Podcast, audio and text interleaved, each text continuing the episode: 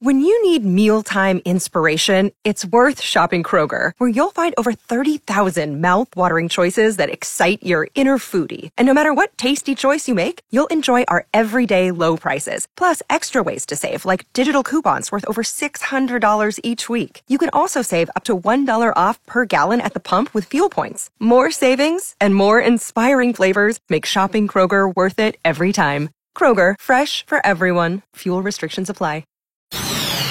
ArtLink.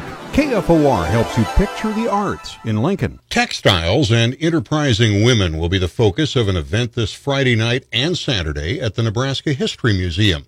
It's the grand opening of an exhibit entitled Crafting Culture. It really focuses on the history of women in the business of textiles here in Nebraska, but we're also incorporating a lot of modern elements. Spokesman Chris Goforth says it will include the work of immigrant and refugee women who are building businesses with textiles. Also, we are going to have some drop-in craft and sewing activities, a panel discussion with women entrepreneurs to give uh, people an opportunity to learn about some of the challenges they face, exhibit tours. The museum is partnered with the UNL Department of Textiles, Merchandising and Fashion, and the Asian Community and Cultural Center, and hopes to go beyond the basics of hobbycraft to elements like fashion design and merchandising. To really kind of open up the idea of what it means to work in this industry and what it's meant to Nebraska's history and what it's doing here in, with today's culture. And marketing channels, both in person and online. How do people nowadays shop and how do we reach those people in order to sell whatever products